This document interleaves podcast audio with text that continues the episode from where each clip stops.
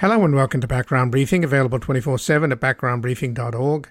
I'm Ian Masters, and today we'll examine a number of stories and issues in the news. We'll begin with the dust settling on what yesterday seemed like a monstrous war crime, but today might have been a tragedy caused by a malfunctioning missile fired by Islamic Jihad that struck the parking lot of an Episcopalian hospital in Gaza, causing casualties, but nothing on the scale of the five hundred that Palestinian authorities first announced. Joining us to assess the latest available intelligence is William Arkin, a senior editor at Newsweek and one of America's premier military and intelligence experts, who has been a consultant to wide-ranging organizations, including the United States Air Force, the United Nations Secretary General, Human Rights Watch, and the Natural Resources Defense Council. The best-selling author of more than a dozen books, including The Generals Have No Clothes, The Untold Story of Our Endless Wars. His latest book is On That Day, The Definitive Timeline of nine eleven, and we will discuss his latest article at Newsweek, Why U S Intel Says Israel Did Not Attack Gaza Hospital. Then we'll get a local reaction to President Biden's short visit to Israel, which would have been longer had the leaders of Egypt, Jordan, and the Palestinian Authority not cancelled meetings with him. Joining us from Israel is Haggai Matar, an award-winning Israeli journalist and political activist. He is the executive director of nine seventy-two magazine, and he has a forthcoming article at The Guardian on Biden's just-concluded visit to Israel. Then finally we'll look into Jim Jordan's second vote for Speaker, which failed today, with the House Democratic leader Hakeem Jeffries getting two hundred twelve votes to Jordan's one hundred ninety-nine, with twenty-one Republicans voting against the insurrectionist who mobilized MAGA threats and Fox News junkyard dogs to intimidate the wavering Republicans of the Cowards Caucus. Joining us is Moira Donegan, writer-in-residence at the Clayman Institute for Gender Research at Stanford University, whose work has appeared in the London Review of Books, Book Forum, and the Paris Review. She is a columnist at The Guardian, and we'll discuss her latest article, Why Are Republicans Failing Over and Over to Find a Speaker of the House? And joining us now is William Arkin, a senior editor at Newsweek and one of America's premier military experts, who has been a consultant to a wide-ranging organizations, including the U S Air Force, the United Nations Secretary General, Human Rights Watch, and the Natural Resources Defense Council. The best-selling author of more than a dozen books, including The Generals Have No Clothes, The Untold Story of Our, of Our Endless Wars. His latest book is On That Day, The Definitive Timeline of nine eleven, and his latest article at Newsweek is Why U S Intel Says Israel Did Not Attack Gaza Hospital. Welcome to Background Briefing, William Arkin. Thanks for having me on again, Ian.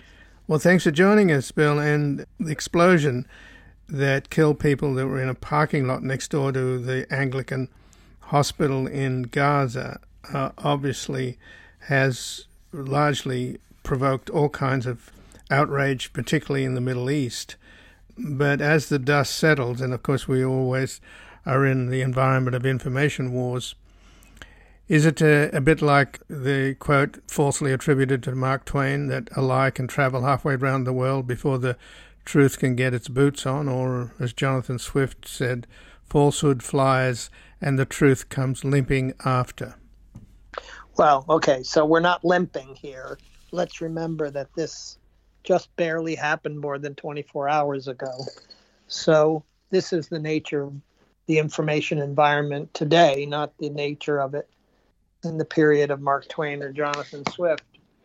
That's not to say that we shouldn't ask ourselves why we are so quick to uh, respond to incidents like this with the usual playbook, which is to say that Uh, liberals and progressives are quick to blame Israel, um, that conservatives and, and Washington types are quick to blame the Palestinians, um, that we are all susceptible to uh, the initial and uh, crisis-ridden response, and none of us seem to be uh, very aware of the fact that there have been dozens of incidents, just like the bombing of the Gaza hospital, uh, that have happened in Afghanistan, that have happened in Lebanon, that have happened in Iraq, uh, And uh, they all follow sort of a similar playbook. And, and when we slot ourselves into the same playbook, well, uh, we get what we deserve, which is that uh, we don't have the facts enough at our disposal and the history enough at our disposal to be able to read immediately what happened. What I mean to say is, I'm not admonishing people for, uh, you know, not marshaling all the facts before they spoke. I, I'm not admonishing people for uh, going with whatever, whatever it was that the news media was reporting. I'm more admonishing everyone for not having enough knowledge and background and history of bombing in the Middle East to be able to immediately themselves assess that there was something rotten about this uh, crisis. And and so when I look at the response of uh, the U N Secretary General, or I look at the response of all the human rights organizations, or certainly uh, uh, the European uh, community, it seems to me like what, what we've been fighting now for twenty plus years in the Middle East, and, and, and have history that goes back even to the nineteen eighties. Uh, and, and we seem to have learned nothing. Um, you know, I, I just on a personal note, Ian, I, I went to a dermatologist yesterday uh, because my doctor had said, well, something didn't look right. And he, he sent me to the dermatologist.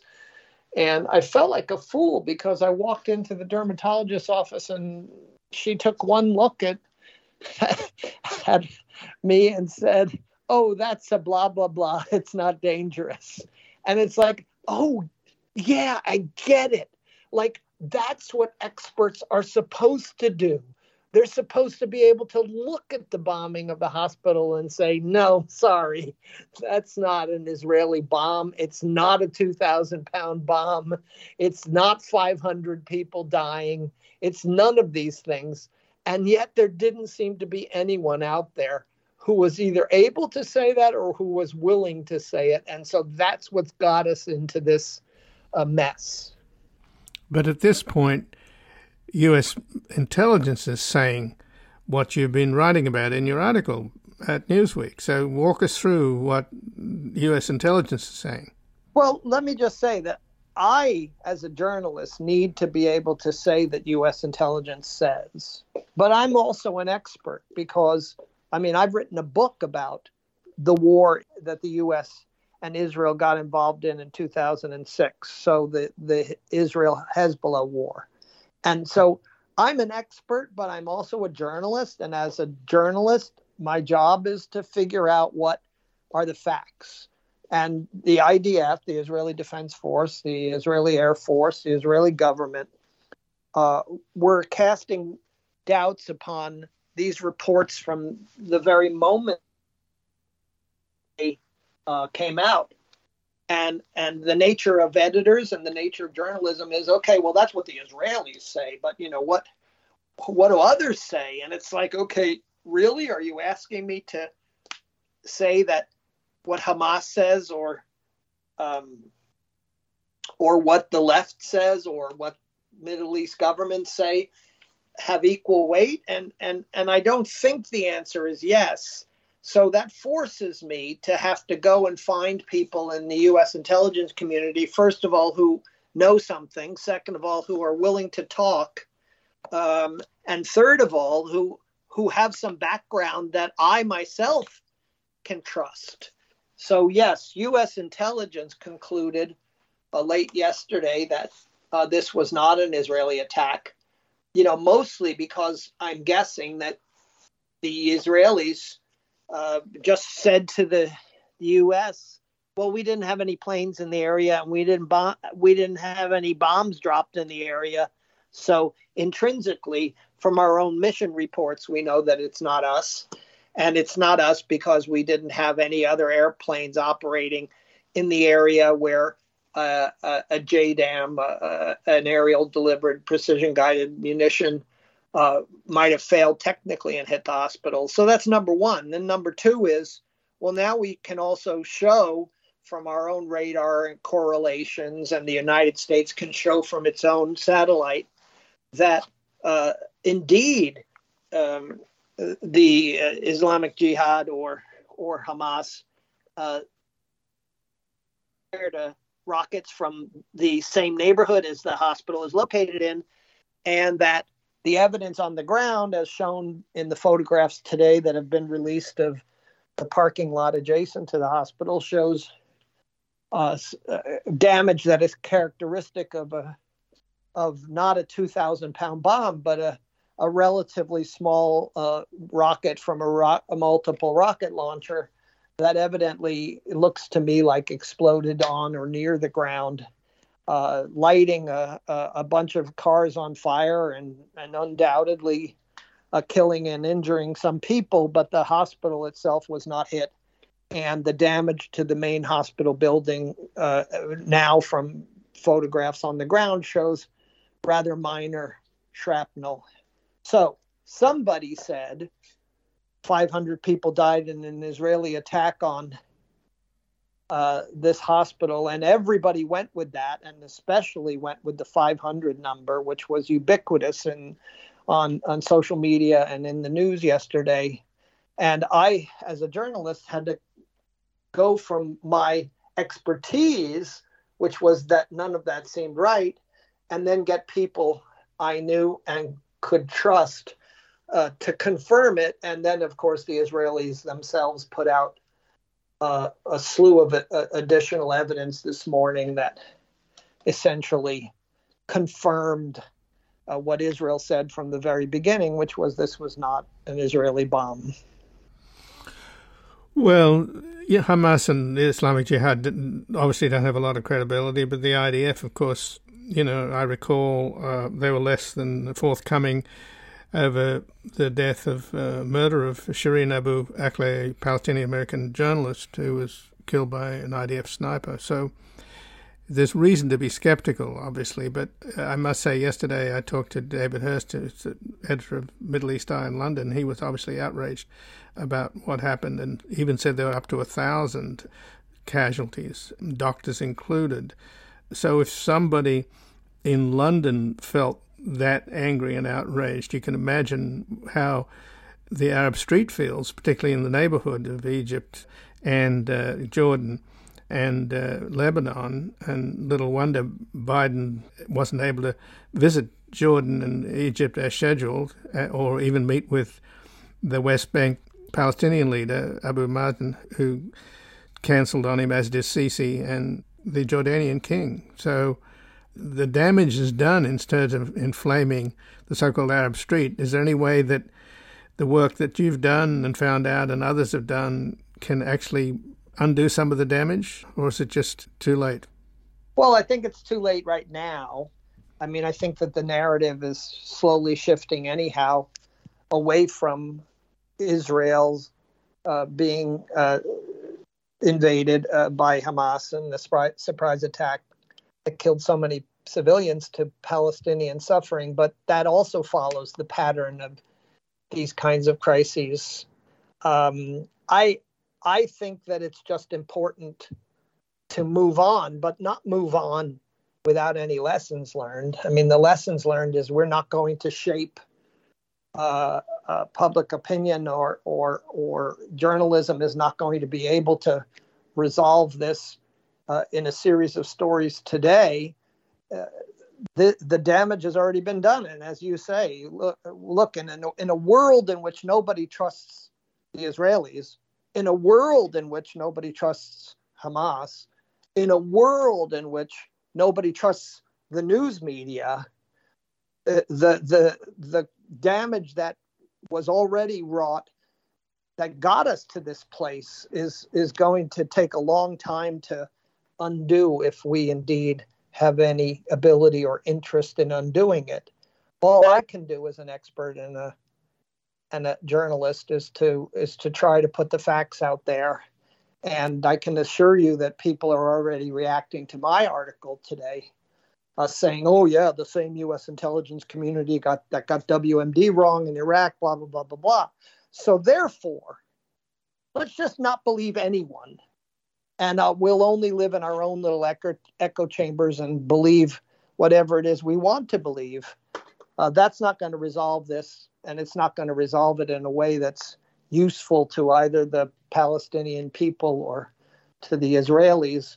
And so we're going to have now the Gaza hospital joining the uh, Red Cross warehouse in Kabul, the Amariya shelter in Baghdad, the uh, Qana U N, uh, U N facility in Lebanon, in the annals of evidence of perfidy on the part of the Israelis or on the part of the United States, even though the record in each one of those cases is far more complicated and uh, and in many ways um, is in favor of the U S and Israel in terms of its use of weapons and how it conducts warfare.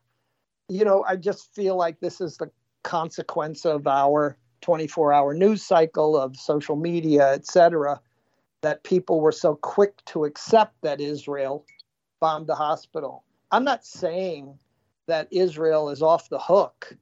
I mean, it it, it has dropped some six thousand weapons on Gaza since uh, October seventh, uh, hitting over, well, almost three thousand targets and killing as many as three thousand civilians.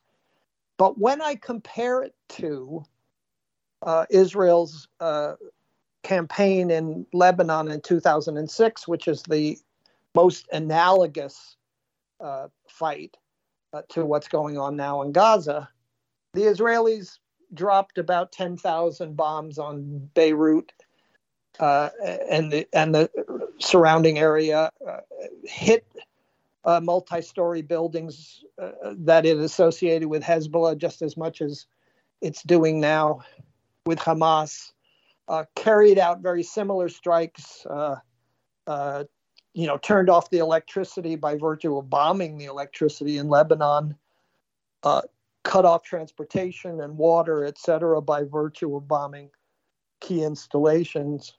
So the, the, it's very analogous. The end result was, after X number of days, thirty-four days in the case of Lebanon in two thousand six, and who knows how many days it will be now uh, in Gaza, it's already been ten, uh, Israel will declare victory.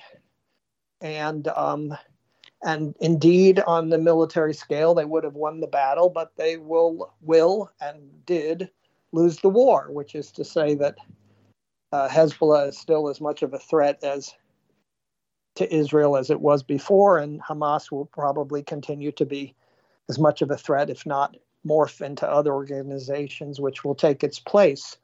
So when I look at the bombing overall, I look at it in a big picture and say, well, the Israelis are following the Israeli playbook. They're going to cause a lot of damage, and they're going to do damage to Hamas, but they're certainly not going to resolve the political um, problems that lurk behind the military campaign, uh, just as Israel did with Hezbollah in Lebanon in two thousand six.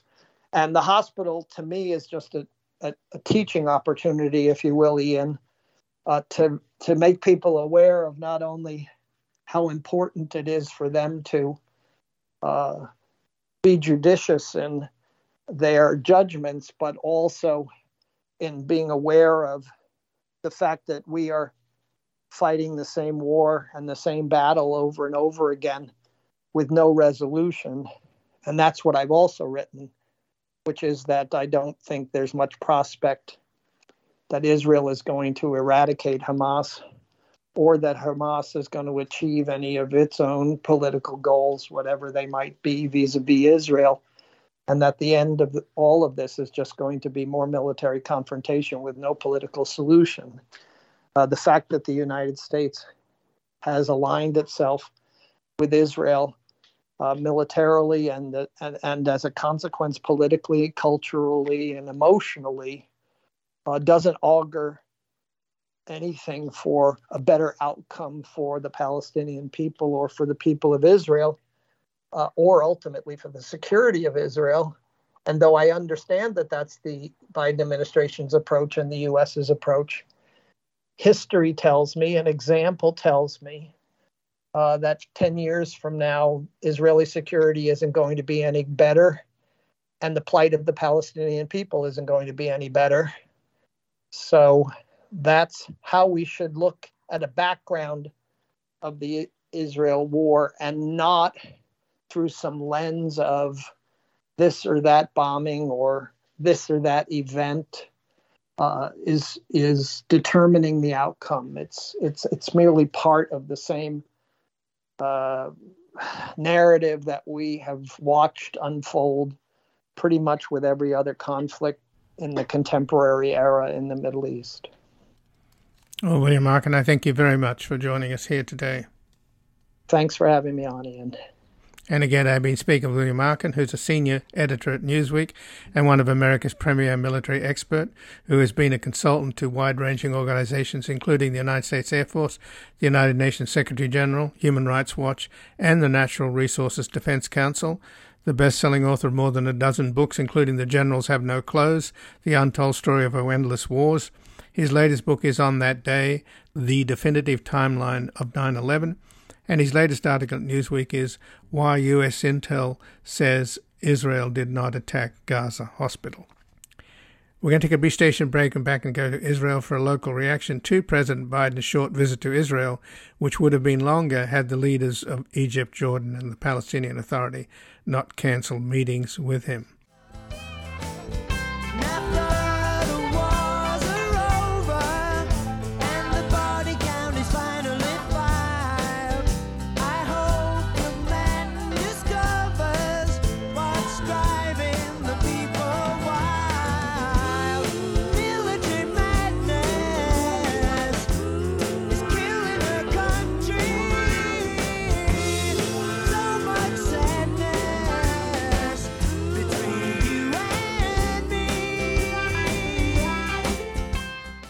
Welcome back. I'm Ian Masters, and this is Background Briefing, available twenty-four seven at background briefing dot org. And joining us now from Israel is Haggai Matar, who is an award-winning Israeli journalist and political activist. He is the executive director of nine seventy-two magazine, and he has a forthcoming article at The Guardian about President Biden's visit. Welcome to Background Briefing, Haggai Matar. Thank you very much. So President Biden's visit, of course, was supposed to include visiting with the King of Jordan and also with Sisi in Egypt, both of whom cancelled along with Abu Mazen in the West Bank. So from your perspective now in Israel, now that President Biden is on his way back to the U S, what did he achieve?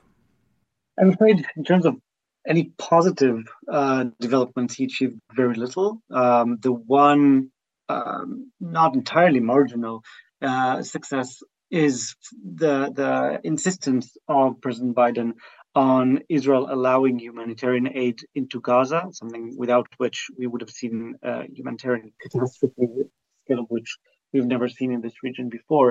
Um, so that is obviously essential. But uh, beyond that, I think we were kind of hoping that Biden would come in and say, Israel, you've had enough. You've had two weeks, over three thousand Palestinians killed in the in, in the Gaza Strip. Um, it's time to go into a ceasefire. And we've seen the opposite. We've seen um, Biden essentially putting fuel on the flames, saying, you know, Israel is completely justified. It should go on. Um, and we're going to see much more bloodshed, I'm afraid.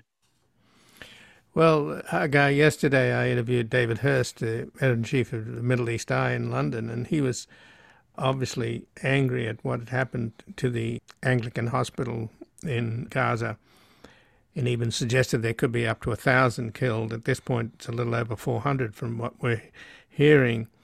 But the point is, I guess, if somebody in London is furious at the Israelis, you can imagine what has happened in the in the region, because the initial reports were that this was an Israeli bomb, and now we're learning that it's more likely to have been an errant rocket being fired by Islamic Jihad in uh, Gaza itself that uh, landed on the parking lot of this hospital that was where people were in droves. Lots of people were there, and apparently the rocket fuel also caught on fire.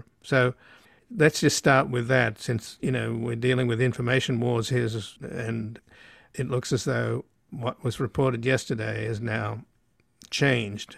From your perspective, what is the latest in Israel in terms of what happened? I think I mean, most of the Israeli public is, is completely accepting the narrative put forward by the I D F spokesperson. Uh, this is a jihad um, misfire. Um, obviously, that was strengthened today when President Biden said that yeah, information achieved by the Pentagon um, has corroborated that. Um, I think we don't know yet. We have a history of both Hamas and uh, the I D F spokesperson lying about occasions like this. Um, so it's really too early to say, and I'm guessing there will be investigators and forensic specialists that will analyze every video clip and every piece of shrapnel uh, from this uh, dreadful event. Uh, but I also think, to an extent, this is a bit of a, of a red herring, the focus on this um, catastrophe, which is truly terrible. I think it doesn't help to only ask the question of who is responsible. It's dreadful if it's Israel, it's dreadful if it's jihad, but that doesn't change the very real ongoing um, war outside of this one event, wherein over three thousand people have been killed, including over eight hundred children um, in Israeli attacks, and before that, the massacre in the Israeli south that left over thirteen hundred dead, um, killed by Palestinians. All this very bloody reality is ongoing, uh, even regardless of the, the hospital crisis. Um, and the need for ceasefire is, is really critical uh, for, for those who are being targeted, as well as the two million uh, people in Gaza that are suffering from lack of electricity and, and water and fuel. Uh, and the people in the Israeli south and north now, uh, as of today, that have been evacuated from their homes um, due to rocket fire. So, so you know, I think we need to look at that bigger picture as we're trying to assess the damages and the risks. But I think the worst is yet to come, isn't it? I mean, uh, now that Biden has left, it's more likely that the ground invasion by the I D F will take place. And my understanding is that the strategy of the war cabinet is to eliminate Hamas, to literally kill all of their fighters and then turn the territory over to the U N and to whichever Arab states can step up and reconstruct. Is that still, to your mind, their strategy of uh, both the war cabinet and the I D F? I mean, they keep on saying, you know, destroying Hamas. I think that's a very real question of what does that really mean? Um, I think it was as if someone would invade the U S and said, you know, I want to destroy the Republican Party. I mean, what, what does that mean? I mean, you have, uh, um, or the Democratic Party for that matter. I mean, you have a party that's in power, that has mechanisms, that has tens of thousands of members and has many more people that support it politically. What does it mean toppling something like that? Uh, it's very unclear. It's unclear what that looks like, what Israel is imagining, um, and what Israel is imagining to come in Hamas' stead. You're not going to have a Gaza Strip filled with people that are now suddenly have peaceful intentions towards Israel after yet another round of deadly violence, um, just because you know you got rid of, of certain people in government. Um, the long-term solution cannot be a military solution. So, so yes, you're very right that the ground invasion will likely happen. We're going to see much more assaults um, by Israel. Um, but where is it all leading? Nobody's giving us any answers on that. So why do you think then Hamas did what they did in that brutal attack? I mean, it sort of reminds me of a, in a way of uh, nine eleven here, and I know it's being equated as Israel's nine eleven, but the U S response to nine eleven was essentially to take bin Laden's bait and to move into the Middle East where the jihadis were able to kill the Americans. They, you know, they couldn't kill them here except in terms of that one, one-off attack. So is Israel falling into a trap?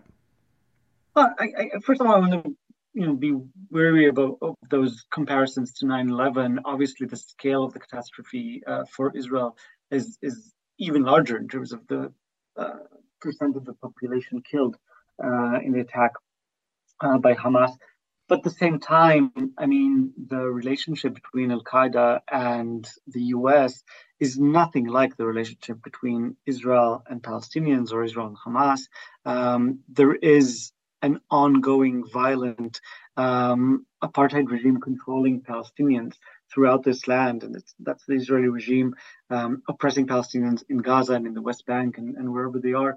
Um, and that's an ongoing decades-long reality. Um, and we cannot kind of take the attack on Saturday, as gruesome, criminal, heinous as, as it was, out of that context. You can't say, you know, they just came out of nowhere to pull us into somewhere. No, we're all here. We're all in this very small piece of land, living together and fighting each other constantly, um, with Israelis oppressing Palestinians and Palestinians resisting. Why they went on this specific attack is interesting. I think part of it um, is an act of despair. The Palestinian struggle is in a very dire situation. It is losing allies uh, around the world. I think it's gaining uh, some more popular support, but in terms of uh, governments, it's losing support, um, and all the non-violent uh, avenues for, for liberation are being blocked. Uh, and at the same time, Arab nations are siding with Israel gradually. I think that is the perhaps one of the key reasons for the timing of this, with Saudi Arabia about to sign uh, a normalization deal with Israel. That has been scrapped now, and I think that was the goal for Hamas. Um, I'm not sure they imagined they would be this successful in terms of uh, killing, you know, thirteen hundred Israelis. Uh, it's just something unfathomable in the power dynamics between Israel and Hamas. Um, so, so they might have overachieved in that terrible way. Um, and I think no one anticipated just how bad it would get.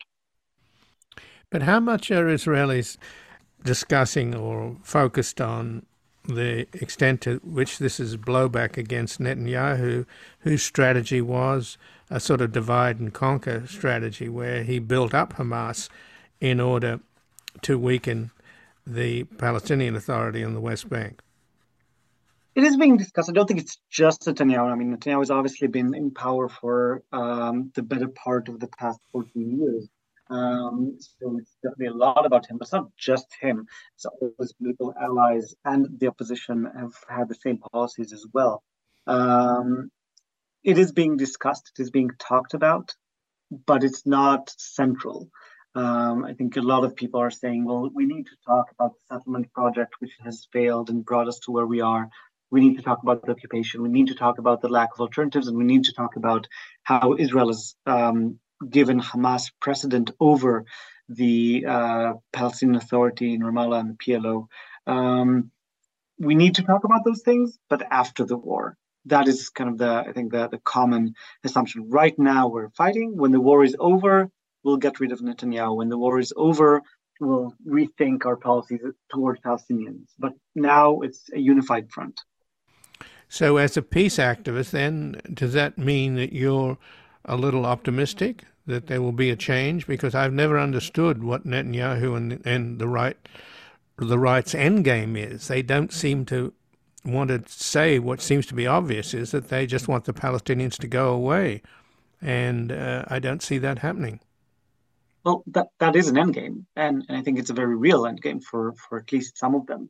Uh, getting rid of as many Palestinians as possible and making sure the oppression against the ones remaining is such um, that they don't dare resist, or whenever they do, the consequences are, as we're seeing right now, extremely brutal. Um, that is the end game for, for much of the right. Um, I do think, I mean, again, it's it's hard to say that I'm optimistic. I think Netanyahu has been successful in his tenure since two thousand nine in just removing the issue of Palestine and Palestinians from the political debate. It used to be the central question of Israeli politics. What do we do with Palestinians? Um, and that's what people would go to the polls to vote on. And for the past few years, it's just become a non-issue. The, there's complete consensus of we want to sustain things as they are, more or less, uh, what they call managing the conflict, keeping the status quo. Um, if there's any silver lining in this very, very, very dark, painful, traumatic time for, for everyone right now is the fact that that notion has completely collapsed. It will be impossible uh, on the day after this war to say we don't need to talk about Palestinians. Um, what I'm afraid is that the far right is going to come and say we're offering more and more extreme solutions of ethnic cleansing. Uh, and, and that's where people will go. But there will also be some revival of uh, a, a peace camp uh, that says we need to go back to negotiations. We need to solve this together because otherwise it's going to only get worse. Uh, and the question which of these camps will win is, you know, still up in the air. But the reasons, apparently, or obviously, that Sisi and King of Jordan and also Abu Mazen uh, cancelled Biden's visit to them uh, or refused to be seen with him is that the Arab street, as it's referred to, is incredibly riled up. And whether or not, if it's proven that it was an Islamic Jihad missile that killed all of those people, I don't know that that's going to change that dynamic. So you've just described the possible environment in Israel, but is it possible that all along Israel's borders you'll have more tensions, and not to mention the possibility of Hezbollah in the north getting involved? So if you've got anger in Egypt and anger in Jordan and the possibility of Hezbollah getting in, involved in military action in the north, externally, Israel looks like it's a lot worse off. I agree. Um, and vis-a-vis Palestinians and, and vis-a-vis the Arab world, Um, a friend of mine recently said, in the context of how there's some talk in the Israeli right of really genocidal talk, you know, we need to promote a second Nakba and ethnic cleansing. There needs to, you know, no longer be anyone living in Gaza when this is over. There's a lot of talk like that in the Israeli right, um, and and I have friends saying, you know, if this is a question of us or them that stays here, it's not going to be us. I mean, just looking at, at Israel in the context of the wider Middle East, there's no way that Israel survives here in the long run without reaching peace agreements with everyone. It just cannot work. Um, and the more we dig into violence and oppression uh, and, and war crimes, the harder it gets to turn back. I do hope that if, you know, there, there's a change in Israeli leadership and a change in Israeli public opinion, and there's a revived sense of saying we're, we take responsibility for things we've done and we need to change our policies sincerely and deeply and offer justice and equality for everyone living in this land, gradually there will be a, an ability to uh, create trust around that leadership and around that um, hand that is offered. Um, but so far, Israel hasn't tried that for decades. Uh, so, so it's getting harder and harder. So, Haggai, just in the last couple of minutes, is there any possibility of the Abraham Accords being revived? I mean, when I talked about the Arab leaders in the neighborhood shunning Biden's visit, prior to that, of course, Secretary of State Blinken went to Saudi Arabia to talk to Mohammed bin Salman, and M B S kept him waiting for hours and then eventually cancelled the meeting. And clearly, I think he's doing that because, again, his fears of the Arab street, even though he runs an incredibly repressive regime. So they don't look like they're in a mood to make a deal. Yeah, well, I think, I mean, in the Palestinian context, which I think is, is the most important one um, for us, for Israelis and Palestinians in this land, the most uh, essential issue. A failure of the Abraham Accords is something to actually hope for. Um, the Abraham Accords have enabled Israel to, to continue oppressing Palestinians. Um, the notion that peace with the Arab world is dependent on Israel uh, reaching peace and offering justice to Palestinians has been one of the bargaining chips for Palestinians, one of the very few bargaining chips that Palestinians had through the years. And they've been seeing that bargaining chip kind of slip through their fingers, uh, with Saudi Arabia being the last of these countries to uh, threaten to basically flip sides and ally with Israel and throw Palestinians under the bus. So I think if if there's some uh, deterrence and, Pal- and, and Arab nations and Arab countries stay on the side of Palestinians and tell Israel, you can't override Palestinians. You have to go through Palestinians if you want peace with us. Uh, that will actually promote peace in the long run, because it will force Israel, hopefully, or encourage Israel to, to recognize um, the necessity to negotiate with Palestinians, and through that make more sustainable peace throughout the region. Well, Haggai Matar, thank you very much for joining us here today. Thank you for having me. And again, I've been speaking with Haggai Matar, who joined us from Israel. He's an award-winning Israeli journalist and political activist and the executive director of nine seven two magazine. And he has a forthcoming article at The Guardian about President Biden's just concluded visit to Israel. We're going to take a brief station break. We're back looking into Jim Jordan's second failed attempt to be elected speaker, and how, in spite of him mobilizing MAGA threats and Fox News junkyard dogs to intimidate the wavering Republicans of the Cowards Caucus. It could be anywhere, most likely could be any frontier, any hemisphere. In no man's land.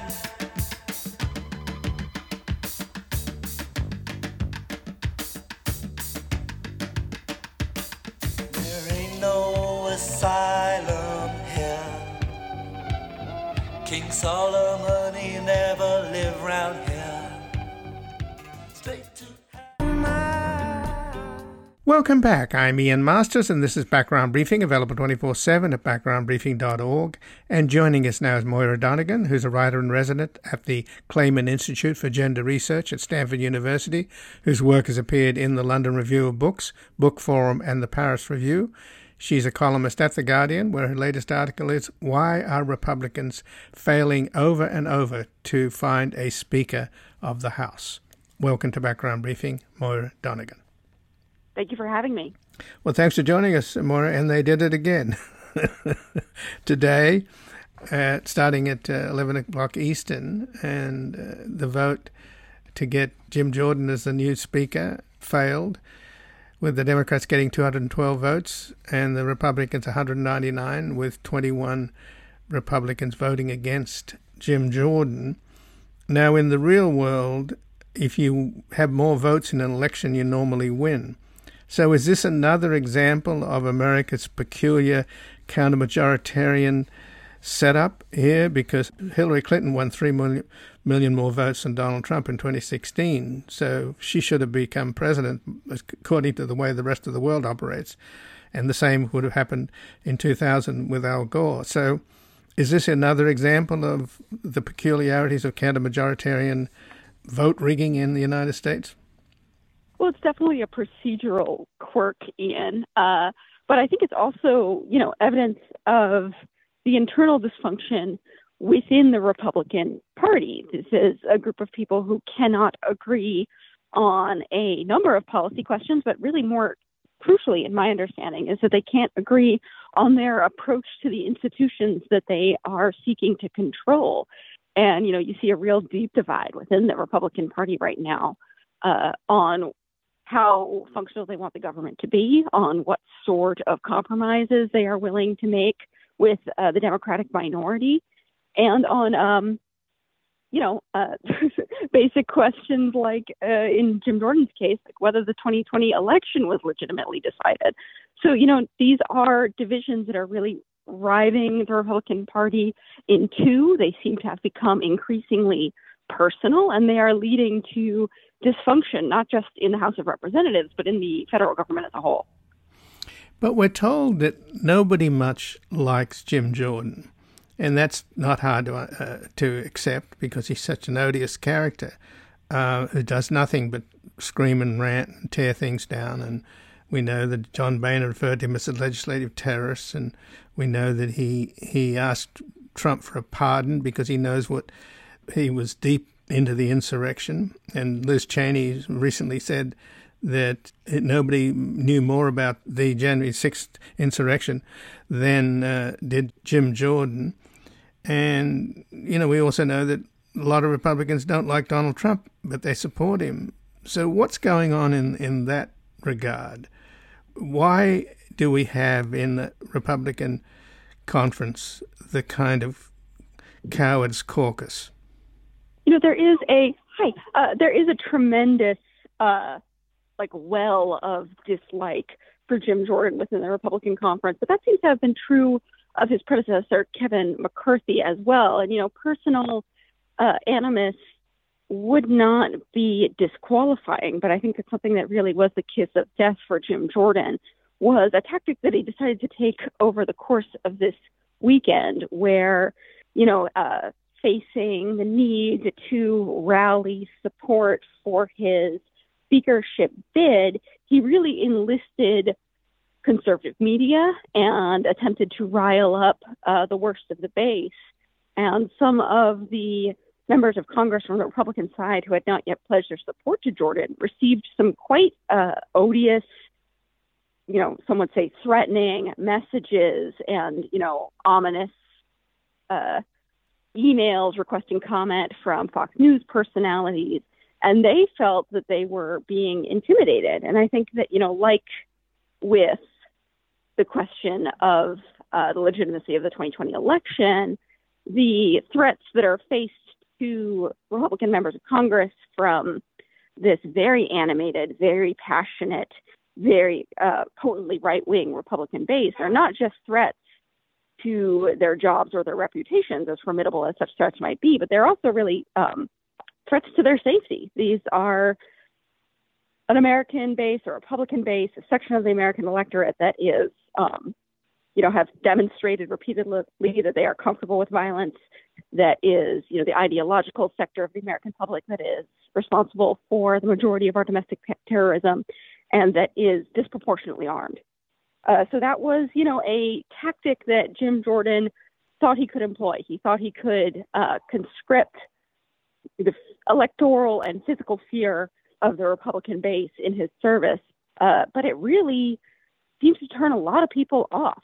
Uh, people, instead of being cowed by these messages that were being sent to them on Jim Jordan's behalf, uh, threatening people who were insufficiently supportive of him, it seems to have made these Republican members of Congress uh, personally determined to oppose Jim Jordan's speakership. And he has been hemorrhaging votes ever since.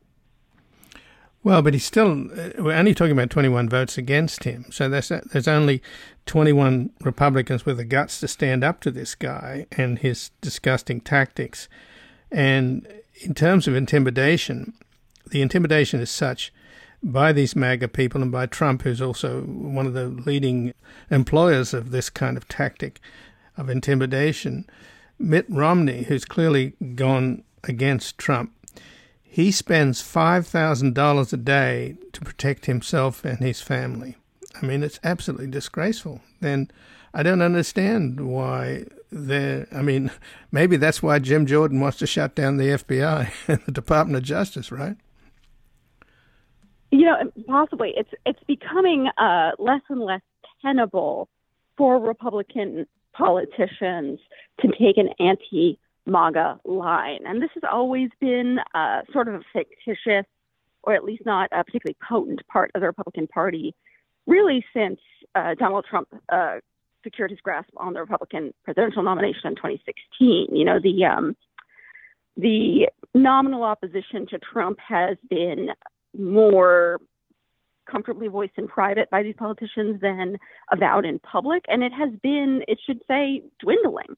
Uh, you know, you see right now in the ongoing twenty twenty uh, Republican presidential party, such as it is, you see this moneyed base that is um, you know, this fundraising base, I should say, of the Republican Party that is sort of casting around for a Trump alternative, because the pact that they made with uh, the Republican Party was for a sort of austerity, for tax cuts, for, you know, corporate patronage in exchange for, you know, uh, extensive funding and uh, political stability. And that uh, bargain that the large-scale money donors made with the Republican Party really fell apart under Trump, who is, you know, anathema to political stability, who is very willing to provide uh, tax cuts to the wealthy in terms of his policy, but is also increasingly um you know, sort of populist in his rhetoric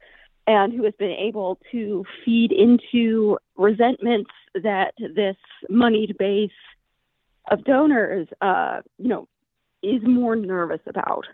And so there has been sort of a, a, an attempt by these donors, by the donor class, by the pundit class on the right to reorient the party to a pre-Trump status quo, to find somebody like maybe Vivek Ramaswamy, or maybe like Ron DeSantis, or maybe like Nikki Haley, or maybe like Tim Scott, who might be a plausible challenger to Trump who can, um, you know, reorient and sort of undo the past, you know, six or seven years of politics on the right. And, you know, the cat is out of the bag. You can't put that toothpaste back in the tube. You can't untrumpify the Republican Party. And these uh, politicians who have attempted to straddle that line, people like Mitt Romney, find themselves, you know, politically marginal, uh, devoid of influence, and uh, personally endangered. So, you know, there's not a ton of incentive for uh, Republicans to oppose the MAGA base. You know, that's where their primary voters are. That's where increasingly, uh, you know, more and more of the small dollar fundraising is. And that's where the political safety is. But it's also not an orientation that is amenable to actual governing. You know, you can't please the MAGA base and also uh, do your job well as a sitting congressman. Those are opposite incentive structures, mutually exclusive incentive structures. I think we're really seeing uh, the growing incapacity, uh, in- incompatibility of the Republicans uh, to actually govern. Well, it does seem, though, that Trump goes from strength to strength. The more indictments against him, the more people double down in their support for him and the more money he shakes out of his followers. So the extent to which Jim Jordan is a stalking horse, he's, he's a loyal toady to Donald Trump. If things had turned out differently today uh, and Jim Jordan had become Speaker, then Trump would effectively own the House of Representatives, along with being a front-runner for the presidency. So should we therefore be thankful for small mercies? You know, I think Donald Trump already is wielding a sizable influence within the Republican House caucus. You know, he has the ear and the sworn lo- loyalty, not just of uh, people like Jim Jordan, but also, you know, very influential and increasingly, you know, vocal bomb-throwing congressmen such as Marjorie Taylor Greene and uh, Matt Gaetz, you know, who is largely responsible for um, Kevin McCarthy's exit from the speakership. So I think, uh, you know, in terms of saving the Republican House conference from Donald Trump's influence, I think that ship may have already sailed. So what do you think the chances are of them cobbling some kind of deal together here with the acting Speaker pro tem as a caretaker for a while, and giving him, the at the moment he doesn't have the powers of the speakership, but giving him the ability to actually be a speaker on a temporary basis, maybe thirty days or so? I mean, thirty days is, well, we're twenty-nine days away from a government shutdown, aren't we? We are. So the resolution, the continuing resolution that cost Kevin McCarthy his job, only funds the government until, I believe, November seventeenth. So the clock is ticking, and the House is currently incapable of functioning even in the somewhat dysfunctional uh, manner that it was uh, operating under Republican majority when it had a speaker.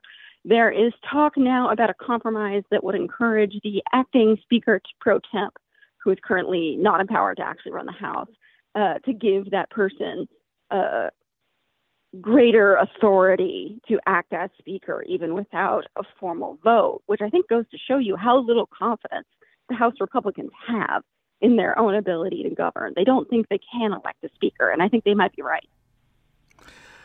Well, I, again, going back to the counter-majoritarian nature of it, that Hakeem Jeffries wins uh, by two hundred twelve votes to Jordan getting one hundred ninety-nine. But the other, what's embedded in that, though, Moira, which is really distressing, is that on so many important uh, issues that the government faces, and, and particularly the House of Representatives. For example, funding Ukraine. There's a, there's a bipartisan majority to fund Ukraine, but they can't get it on the floor. I mean, that's, again, the tyranny of the minority. which is is so built into, you know, with the Electoral College and other things. Uh, that's why I started out by s- suggesting that this was an example of it, you know. Yeah, you know, in order to elect a speaker, uh, the House needs to vote for a candidate with an outright majority of members of the House.